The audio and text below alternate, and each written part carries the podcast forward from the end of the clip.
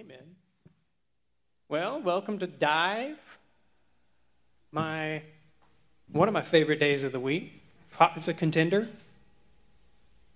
Praise the Lord. Hallelujah. Well, let me start off with prayer real quick. Father, I thank you for tonight. Thank you for the anointing that you have given me to minister this word. Father, I ask for a spirit of wisdom and revelation on all who are here. And Father, let the people that aren't here know how much they're missing. Hallelujah. Thank you, Father, for whatever you're doing tonight. Holy Spirit, minister to these people as you will. And it's in the name of your Son, Jesus, that I pray. Amen. All right, so I'm going to I'm to do this because everybody's on this side. Cameron, you might want to jump to the other side. I don't know. I don't want you to be way over there. Well, praise the Lord.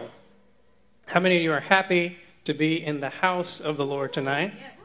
It is a good day and a good evening. Hallelujah. So, let's jump into this. We've been on a, a, a course, if you will, uh, on, on track with some things that we've had in the works. Um, we started off this whole thing talking about who God is.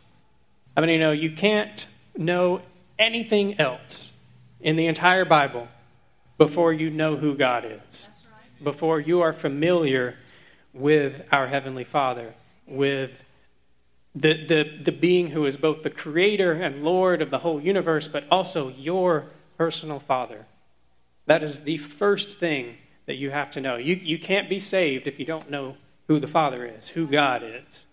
So we started off with that. And then we, we jumped over to the, in, in my opinion, the second most important thing you need to know before you know anything else which is who we are in relationship to the Father.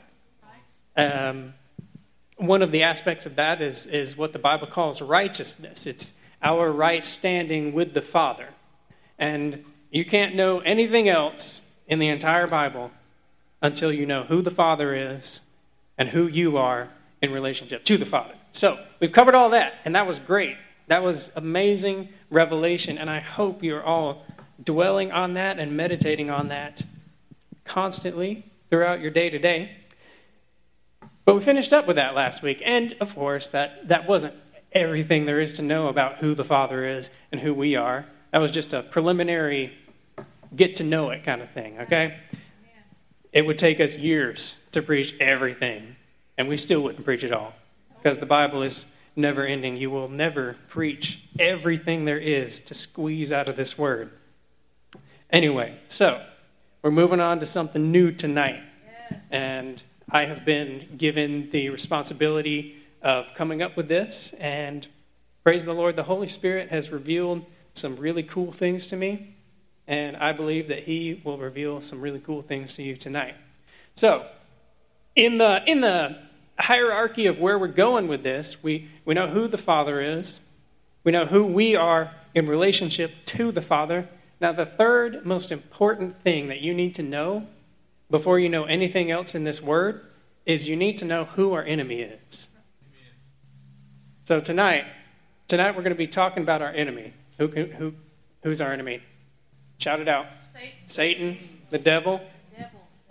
That is the next most important thing that you need to know tonight. Now, there are two big things that I need to get across to you before we can jump into this.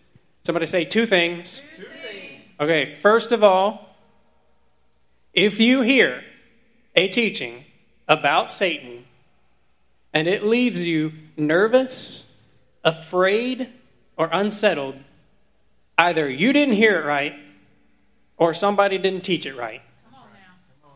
Because any true, real teaching about Satan will always leave you reassured, and more confident because he is a defeated foe. Right. We already live in the victory over him. So you got a lot of preachers um, preaching fear.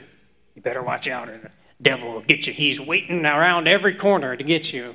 And it leaves people in a state of, of nervousness, which is not of God, not at all. Of fear, of always looking over their shoulder. It's like, is he coming from here? Is he coming from here? I better watch out because he's always coming for me. No, no, no. There's a part of that that's true, but you should always know who you are in relationship to the Father. And who you are in relationship to the Father is you are a step above Satan. He is under you because of what Christ has done for us. That's why we had to go over who we are before we got into who our enemy is. Okay, so that was the first big thing. Second of all, second of all, we as believers, as, as preachers even and teachers, we should never give Satan more than he is due. Some people get stuck on Satan and they live their lives looking for him. Like, oh, you better watch out, devil, because I'm a child of God. Is he over here? Is he under here? Is he coming, coming, is he coming from here? And people get stuck and obsessed with Satan. Even if it's from a defensive, you know, victory standpoint, you can get too obsessed with looking for Satan. Brother Hagin uh, put it like this. Um, I'll paraphrase it, but you can get so obsessed with something that it will eventually just possess you. So, any good teaching about Satan will always leave you reassured and more confident. And number two, never give Satan more than his due. What's his due? Satan's due, what we got to give him is awareness and resistance. End of sentence, period, full stop. All we got to do is be aware of him and resist him. That's Satan's due. So, along with this, uh, and I've got so much cool stuff in here. This is um, going to be at least two nights, maybe three. I'm still working on it, still letting the Spirit minister to me. But um, there's some preliminary things we got to get um, get down first. Some informational things. So, who is Satan? Who is our enemy? Where did he come from? What is he doing here in the earth? Where where's this all going? That's the big the big first that we got to get out of the way. Who is Satan? Now, Satan, our enemy, the devil, he has done a very, very, very good job at one particular thing, and that is convincing most of the world that he does not exist. He's been, I, I props to you, buddy. You, you've done a good job at that. Because even a lot of believers, people who claim to be believers, people in the Christian circles, don't really think that Satan is a real entity. Wasn't it the, if I remember correctly, the, the Pope came out a few years ago and said that, that hell wasn't real that Satan wasn't real. I mean, come on, the Pope. He's a, he's a big spiritual leader in the world. I mean, sure, we, we've got problems with Catholicism, but we don't need to get into that. But there's a lot of Christian, Protestant Christian folk who think that Satan is just, um, you know, a lot of people think that Satan is just all of the collective bad stuff that happens.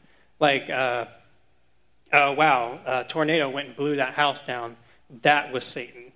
Or this person died from cancer, and the act of that person dying from cancer, that is Satan. And Satan is just the bad stuff that happens. And then some people think that Satan is just a, a literary metaphor in the Bible. And both of those are just wrong. Satan is real. He is a cognizant entity. He has his own, he has agency and he has personality. You cannot convince me that Satan is just some metaphor. The Bible is abundantly clear that Satan is his own person. He, in fact, every time it references him, uh, he has personal pronouns attached to him, personal attributes ascribed to him, including a will and knowledge and personal, real actions are attributed to him. And just one I can think of, you know, a metaphor can't go to God and talk to God about afflicting Job. I mean, Come on. So Satan is real. I, I didn't think anyone here had a problem with that, but we got to get some stuff out of the way, okay? So, so who is Satan? Now, another thing we got to get out of the way is is Hollywood. We got to get Hollywood Satan out of the way. Yeah. How many of you know when the world comes up with something or depicts something, you can almost guarantee that it's wrong because the world came up with it. And Hollywood, movies, TV shows, um, even even uh, even books and and things like that have depicted Satan as this this red man with horns and and and goat hooves and a pitchfork, and he, you know, sometimes he sits on your shoulder, and he's this big scary monster, and he it, like uh, he's kind of like who's seen Disney's Hercules? Anybody? He's kind of like the big Hades, kind of big and scary and loud. But no, that's that's not Satan. I'm sorry to tell you, that is not Satan. That is nowhere near what Satan is like. If you could look at Satan physically, that's nowhere near what Satan would look like. Okay, so we got to get all this. Now, now listen, I love, I love science fiction. I love fantasy TV shows and movies. I love that kind of stuff. Lord of the Rings, Star Wars. But I do not let, especially something the world created, depict how I look at our universe. You cannot let fiction depict how you see things. And that especially goes for Satan. Yeah. So, the devil is real. He's not what the world has made him out to be. But here's the thing Satan, the devil, was not always the devil as we see him today. You see, Satan was not created Satan. The devil was not created the devil.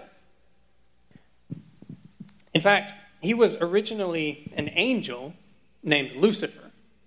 And we'll, we'll get into that in a second. But you see, God does, did not, did not, does not, will never create evil. It says in Genesis that everything, everything God created was good.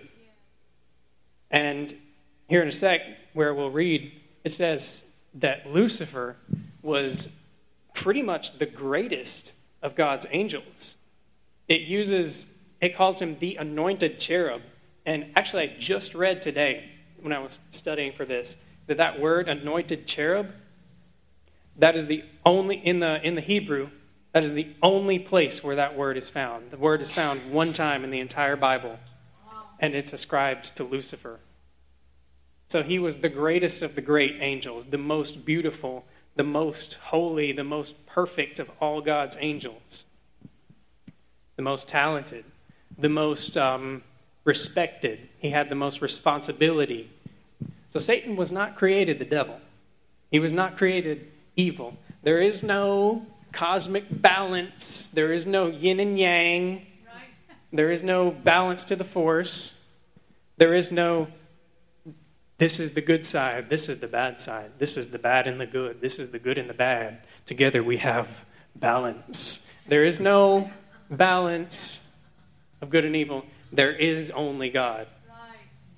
Okay? The universe does not need to balance out good and evil. Evil is a perversion of God.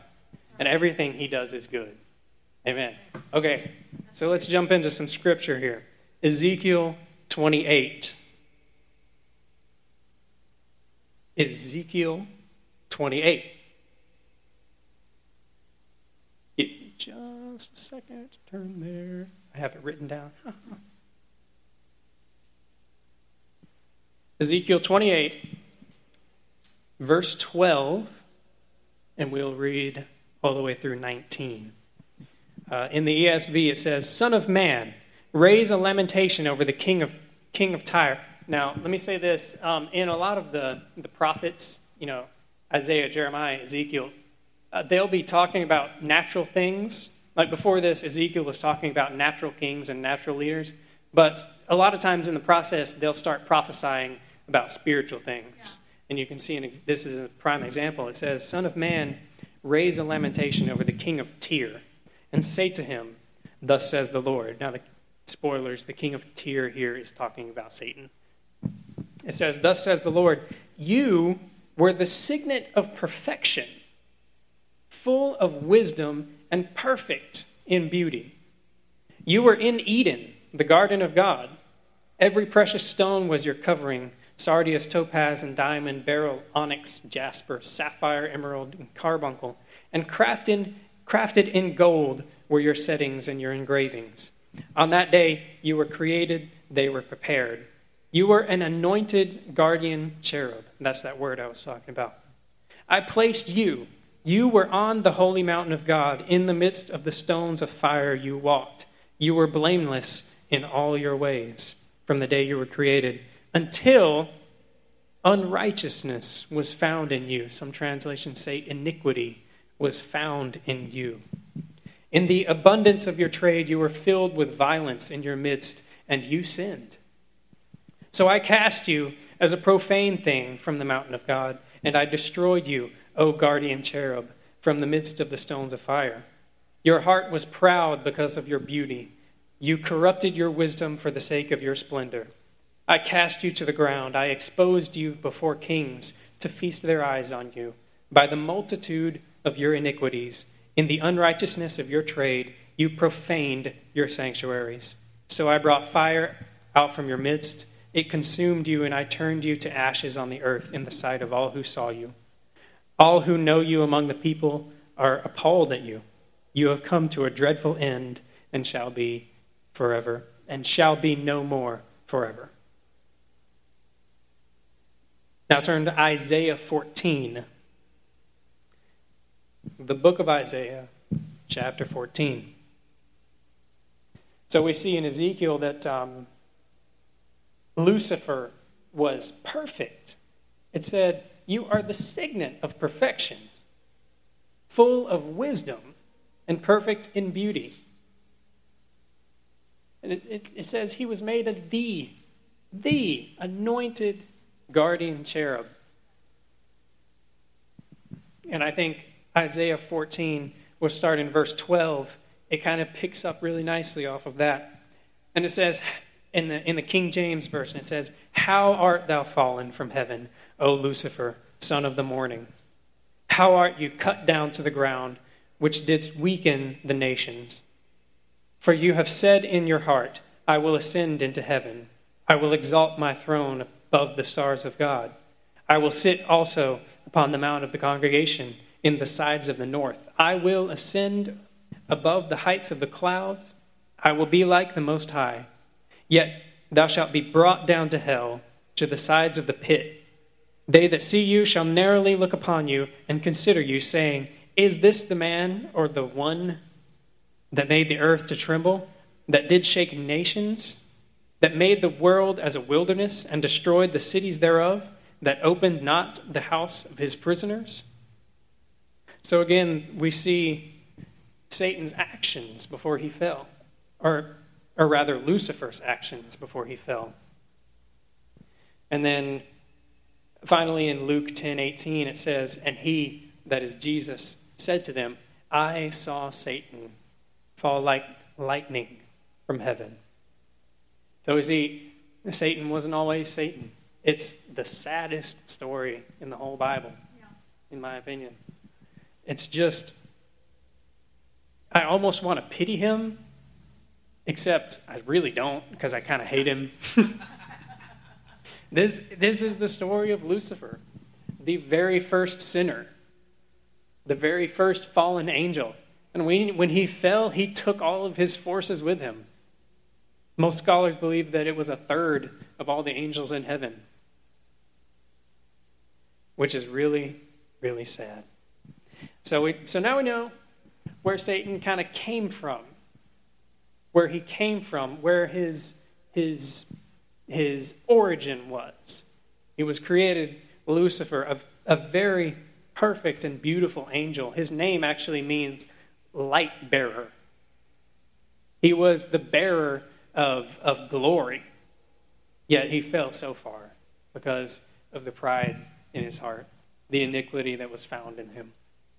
So, so what is that leads us to, to, to come from where was Satan originally to where he is now.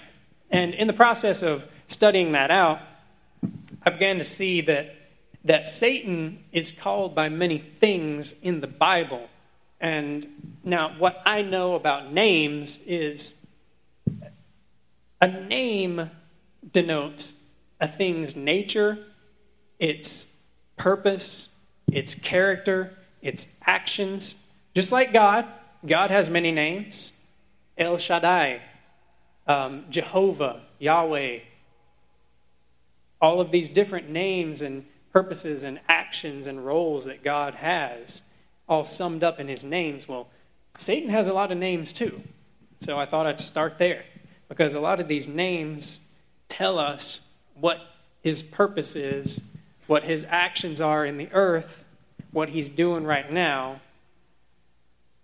And I had a thought as I was reading this.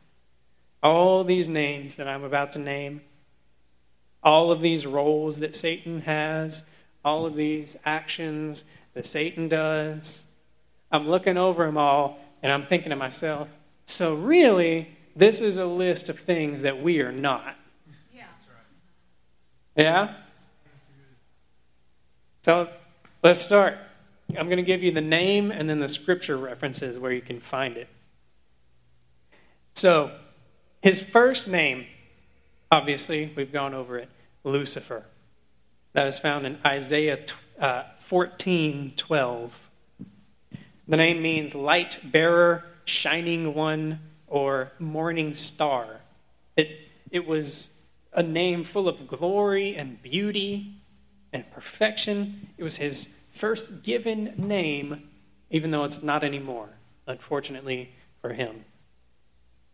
Now, it's important to remember, um, I think, that Satan still retains his beauty, his um, maybe glory is not a good word, but his, his brightness, his, his beauty, even after he fell. You know, a lot, like I was talking about, Hollywood depicts him as this twisted, disgusting, ugly creature, but that's not accurate. He didn't morph into this disgusting little. Ah. no, Satan retains his beauty. And we'll get to that in a second, even after he was cast out. Um, anyway, so Lucifer. Next, we have Satan, which is what is probably most commonly called Satan. And I have no specific reference to this because the word Satan is found 56 times in the, in the whole Bible. Now, Satan, if you look into all the, the different meanings and translations of the word Satan, it accentuates his role as the adversary. He is, in every sense, in every scenario you can possibly come up with, the enemy. That is his role. That is what he is. That is what he can never not be. He is the enemy. No matter where you where you are, what situation you find yourself in, he's the enemy. Some people want to blame God. They want to blame just, gosh darn this stupid car. But Satan is the enemy. Yeah. He is the adversary. And next, next, the next name that Satan has is devil. And again, I don't have a specific reference to that because devil is found 35 times in the New Testament. And devil, if you, again, if you translate the name, look throughout the meanings, devil denotes his role as a slanderer and an accuser. Now, we'll get to accuser in a second, but let me jump on slanderer real quick. The devil can only ever slander what does slander mean? Somebody. Slander. Come on, talk to me. Tell lies about somebody. Talk bad about somebody. That's what slander means. He can only ever talk bad about somebody, rub their name through the dirt.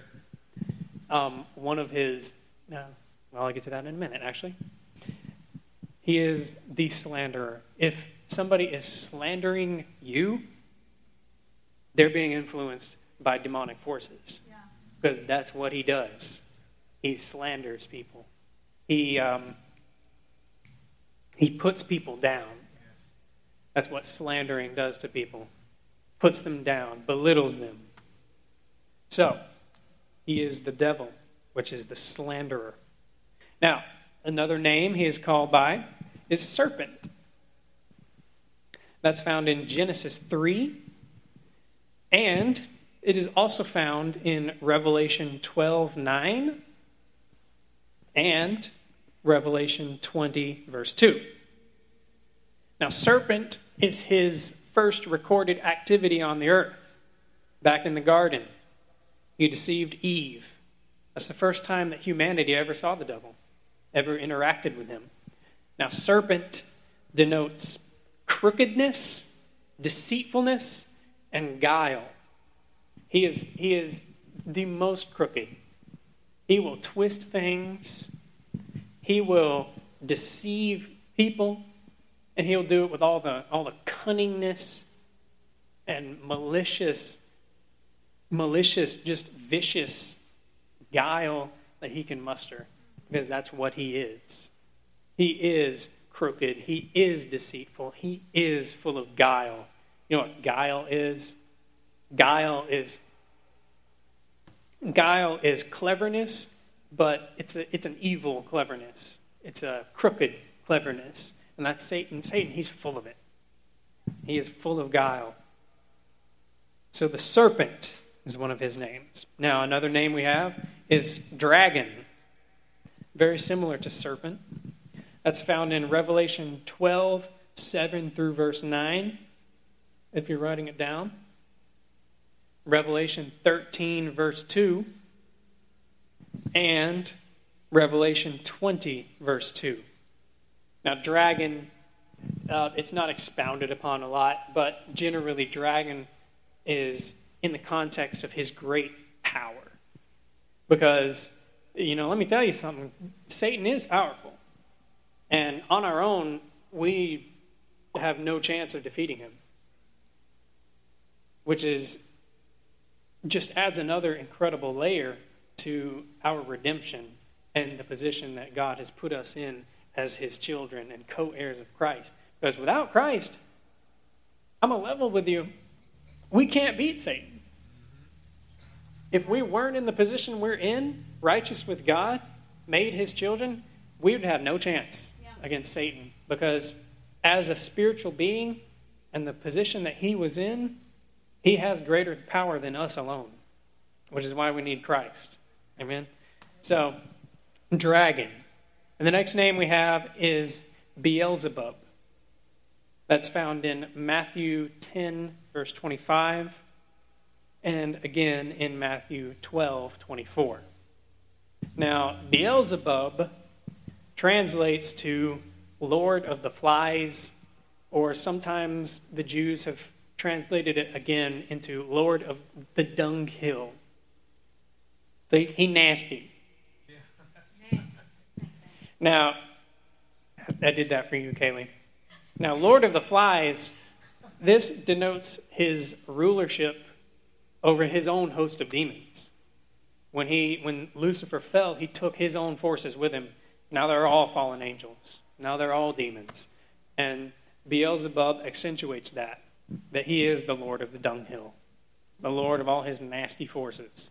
That you don't want to get near, you don't want touching you, you don't want them anywhere near you. Praise the Lord.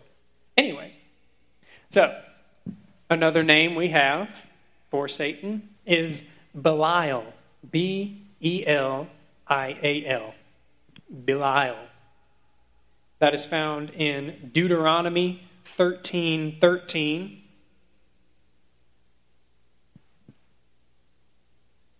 Judges 20, verse 13. I'm going to give them all to you. 2013. 1 Samuel 10, verse 27. And again in 1 Samuel 30, verse 22. Belial. Directly translated, it means good for nothing. Good for nothing. And it denotes, obviously, his worthlessness. There is nothing good that Satan can do. He literally cannot do good. Another name we have for Satan is tempter. And that is found in Matthew 4 3. Matthew 4, verse 3. And 1 Thessalonians 3, verse 5. Now, tempter is one of Satan's primary actions against us. He is the tempter. That's what he does. That is the source of all temptation. That's how he tried to take Jesus down. He tempted him in the wilderness. Now, I, I don't have time tonight to, I think I'll do it next week. I don't have time to go into all the details of that, but let's just say for now that that is one of his primary objectives is to tempt us, to get us off of the right track, the path of righteousness. So, he is the tempter. Uh, another name we have is it's, it's translated different ways. I'll just give them all wicked, evil, or lawless one. And that one's pretty self explanatory. There are several, three, four, four verses where this is found. 1 John 5 19. 2 Thessalonians 2 8. Matthew 13 19. Again in verse 38 of that chapter. And 1 John 2 13 and 14. Did you get all those? 13 and 14. I don't really need to explain this one. He is wicked, he is evil, he is lawless. I think that the, uh, the lawless aspect of him has been especially prevalent in the past couple of years. Um, just, just crazy lawlessness. And whenever you see lawlessness like that, you know it can only come from one source because that's what he is. We're talking about Satan's nature. In the very core of his being, he is lawless and he propagates lawlessness anywhere he can dig his heels into. So, another name we have is Prince of this world. That's found in John 12 31. John 14 30, and John 16 11. Now, prince of this world, it signifies his rule over this world's systems. See, God, uh, or sorry, Satan, he's not on a physical throne somewhere. You know, he's not the, the king of Russia or something. And a lot of people a lot of people miss that is Satan is not the, the God of this earth per se. He's the God of this world, this world's systems, this world's governments, this world's society. He's not on a physical throne, he's on a spiritual throne. And the spiritual throne governs people's hearts. And you control somebody's heart, you control their you control their government. You control their neighborhoods, their societies. Satan is the prince of this world. Now, another thing that should be noted is he is not the king of this world. He's still under the dominion of God. God has placed Jesus as the King of Kings and the Lord of Lords. So, so you can take that. Another name we have Prince of the power of the air. This is found in Ephesians 2, verse 2. And prince of the power of the air, we've already seen that he's the prince of this world. Prince of the power of the air suggests his rulership over spiritual forces, or in other words, the, the, the forces that shared with, in his original sin. He's the prince over, over the dunghill, so to say. Lord of the flies. Ephesians 2, verse 2. Another name we have, which kind of goes along with Prince of this world, is God of this world. Um, some translations say God of this age. That's found in 2 Corinthians 4, verse 4. Now, God of this world denotes his rulership in, in our realm. Like I said, he's not on a, he's not on a physical throne, he's on a spiritual throne. And, and it's different from prince of this world because God, the word God, denotes a, a religious standing. See, Satan, I mean, you've all heard of the satanic church. Satan has his own religions. In fact, any other religion other than Christianity is, is of Satan. All this Hinduism and Mormonism and Jehovah's Witness and Buddhism and any other religion you can think of. Satan's got his own religions. He is the God of any other religion other than the God of our Father. He has his own teachings, his own doctrines. He's got his own ministers. And he has his own sacrifices. He is the God of this world. And this world, the world we call it, is not in the kingdom of heaven.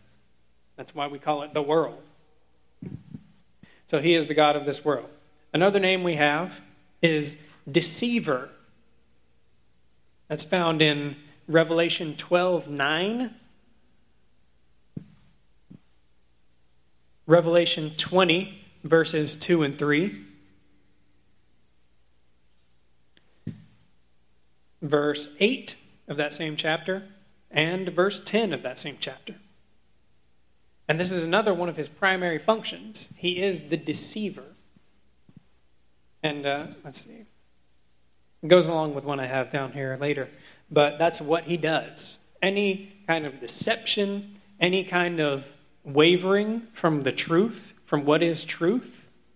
I talked about that a few, a few weeks ago. What is truth? And truth is whatever is the same yesterday, today, and forever. And whatever wavers from that, that one truth, is of Satan because that's what he does. He is a deceiver. He is the deceiver. Can I have that water, please? Thank you. Another name we have is accuser. And that's found in Revelation 12, verse 10.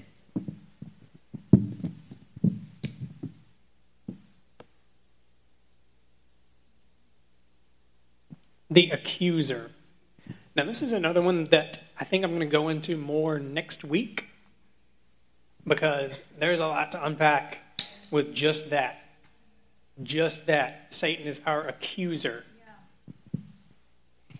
Mm. Spirit, do I do that now? No.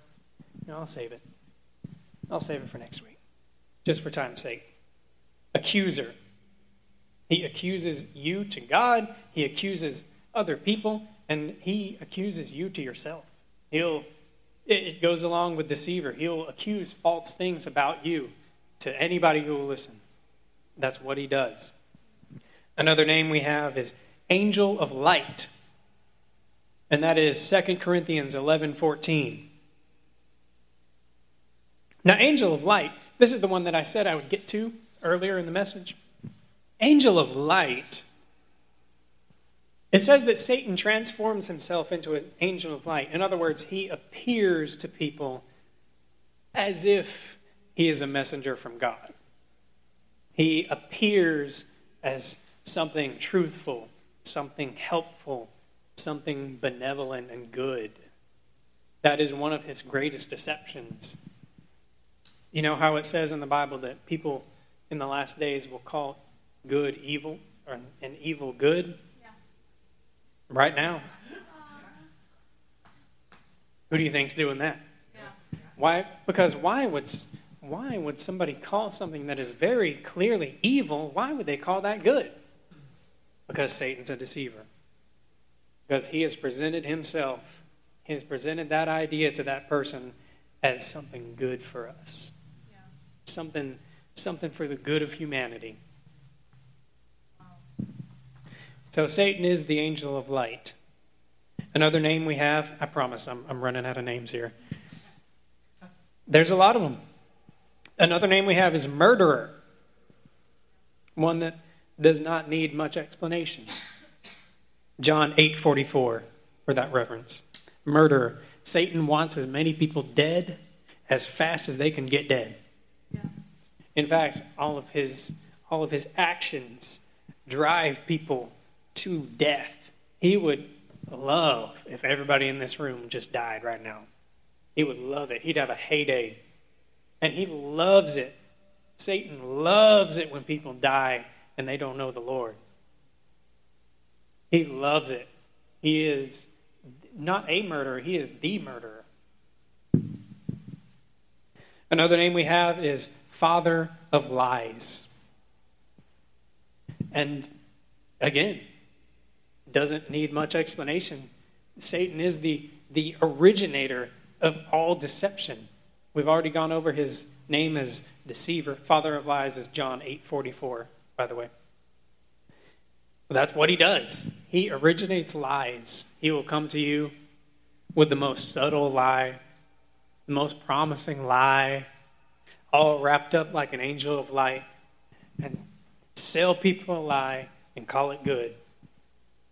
And they'll think, wow, sure, I sure am glad that I came up with this. He is the father of all lying. Another name we have is Roaring Lion.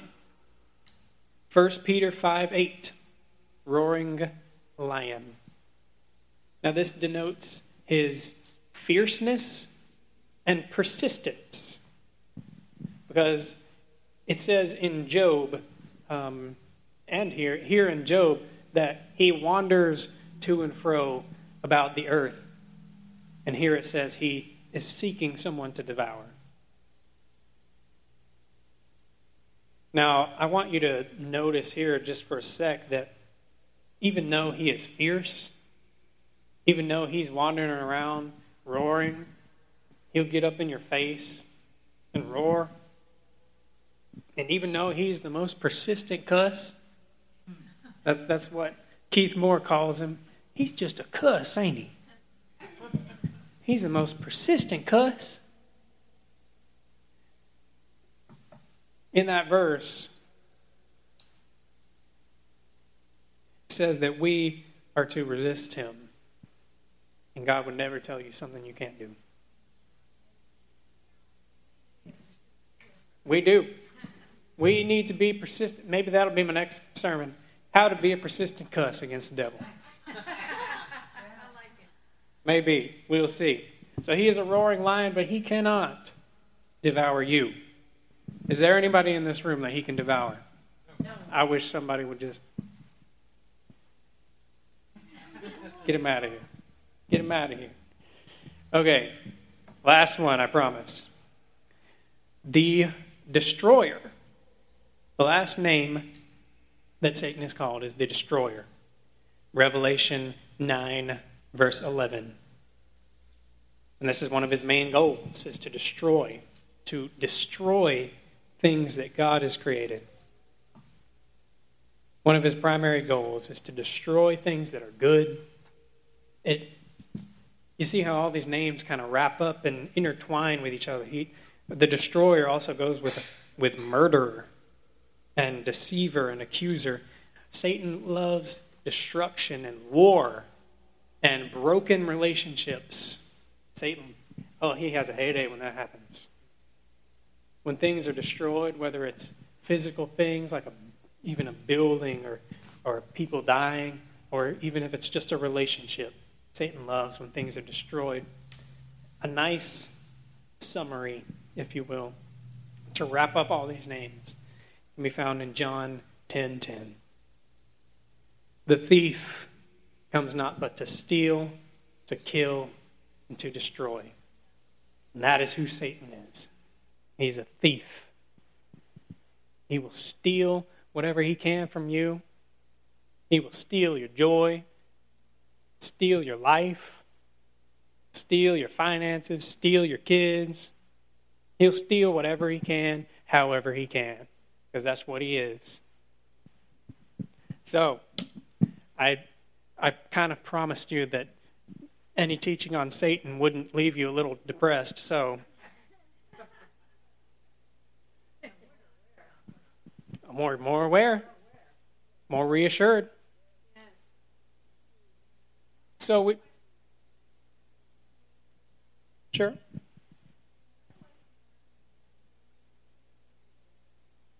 Yes.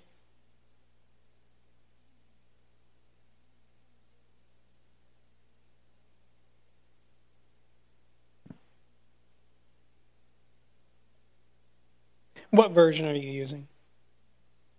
Really?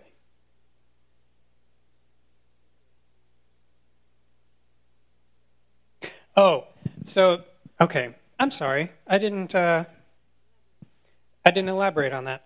So, destroyer here is the word, the last word of that verse, Apollyon. Apollyon. It's a Greek word that translates to the destroyer. My bad. I skipped that part. Apollyon. Actually, I should have just written that down. Okay. Thank you, Miss Debbie. Anyway, so I got to leave this on a high note. So we talked about where Satan came from, and I know I got to get through all the informational stuff before we get into the meat. I'm sorry. But now you know where Satan came from and what he's doing on the earth. But real quick, let's talk about where he's going.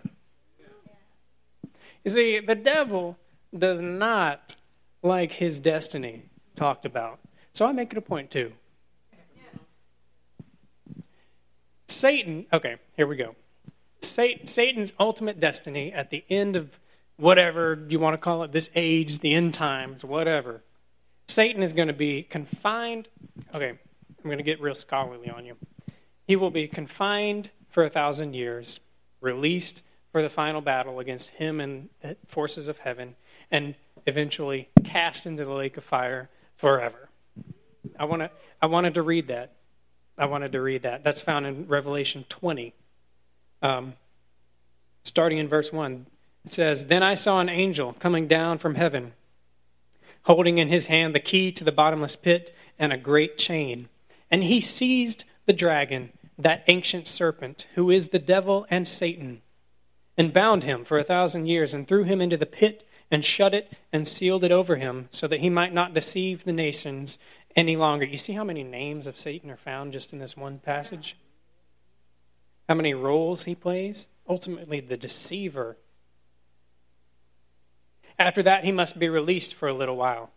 Now, some people get a little stuck on that because why would he be released for a little while? Well, I'll tell you the answer. I don't know.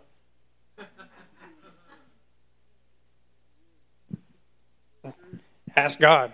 Personally, this is my opinion. Please do not take this as gospel, but per- Personally, I think he has to be released as one final cleansing of the earth of, of people who, who aren't fully on board with, with the Lord. That's my opinion. You can believe what you want. Um, anyway, picking up in verse 7. And when the thousand years are ended, Satan will be released from his prison and will come out to deceive the nations that are at the four corners of the earth, Gog and Magog, to gather them for battle. Their number is like the sand of the sea. And they marched up over the broad plain of the earth and surrounded the camps of the saints and the beloved city. But fire came down from heaven and consumed them. And the devil who had deceived them was thrown into the lake of fire and sulfur, where the beast and the false prophets were. And they will be tormented day and night forever and ever. And my friend, that just makes me so happy. You, you realize we're allowed to hate Satan The only thing we're not allowed to hate is each other. We're allowed to hate Satan. I hate Satan with every fiber of my being, and it just makes me so happy to know where he's going. I don't know about y'all, but his time, his time is so short, and he knows it. It says in Revelation 12 12, Therefore rejoice, O heavens, and you who dwell in them. But woe to you, O earth and sea, for the devil has come down to you in great wrath, because he knows that his time is short. I want y'all to know that all that stuff I just read about all his roles, his different actions, everything he does on this earth, all his different names, he's doing it like a rat backed into a corner, fighting for his life because he knows he's about to get eaten. He knows his time is short. He knows he can't do nothing about it because God has spoken. This is what's going to happen. That settles it. That's where you're going. That's where you're going to end up. And you can't do nothing about it. Sorry, my friend. Devil, if you can hear me, you know where you're going. And you can't do nothing about it. And uh, I'll give you a little secret. You don't have to wait until he is bound in the bottomless pit or cast in the lake of fire. You don't have to wait to live victoriously over him. Because we've we've already, praise the Lord, we, we've already been seated in the heavenly places in Christ Jesus. We already have dominion over him, and he can't do a thing to us he can't do a thing to your church. He can't do a thing to your family. He can't do a thing to you. He can't even come near you. He comes yapping in your ear. You say, Get. Get out of here. Because that's how much power he has. All it takes is a little bye bye. Praise the Lord. Jesus, the name of Jesus, he's given it to us. He gave us his name. That's all we got to do. Say, Satan, depart from me in the name of Jesus. You know, I, I read a story of Lester Sumrall. He's a great minister. He was ministering to, uh, to a boy who was just extremely demonically oppressed. And finally, he got the boy free. And he waited a little while until the boy had mentally recovered and asked him, and asked him, So, when when the when the when Satan was oppressing you, when you were possessed by that devil, did you have to do everything he told you to? And the little boy said said no. And he was and and and Lester uh, Sumrall said said so so what did Satan do when you told him no? And the little boy said he whimpered like a whipped pup. Because if you say no, if you say no, what do you think he's got to do? Listen to you. Flee. Resist him, and he will flee from you. I could go on, but then I'd kind of be spoiling my message for next week. And it's already 8:10, so we got to get y'all out of here. Praise the Lord.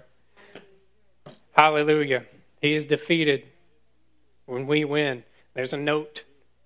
There's a note right under the where it says the book of Revelation in my Bible, I, I wrote in spoilers, I win. Praise the Lord. Hallelujah. Let's pray. Father, I thank you. Thank you above all. Thank you for the victory you have placed in, in us, for the position you've put us in over our enemy.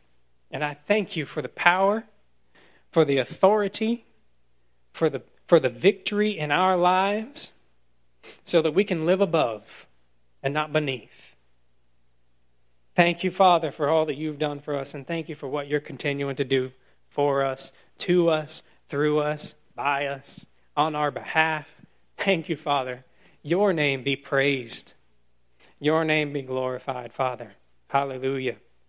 Thank you. I, I pray that the seeds that I've planted tonight will be given increase in, in the hearts of everyone here, and that they will walk away having learned something and having been given wisdom and revelation by your Spirit.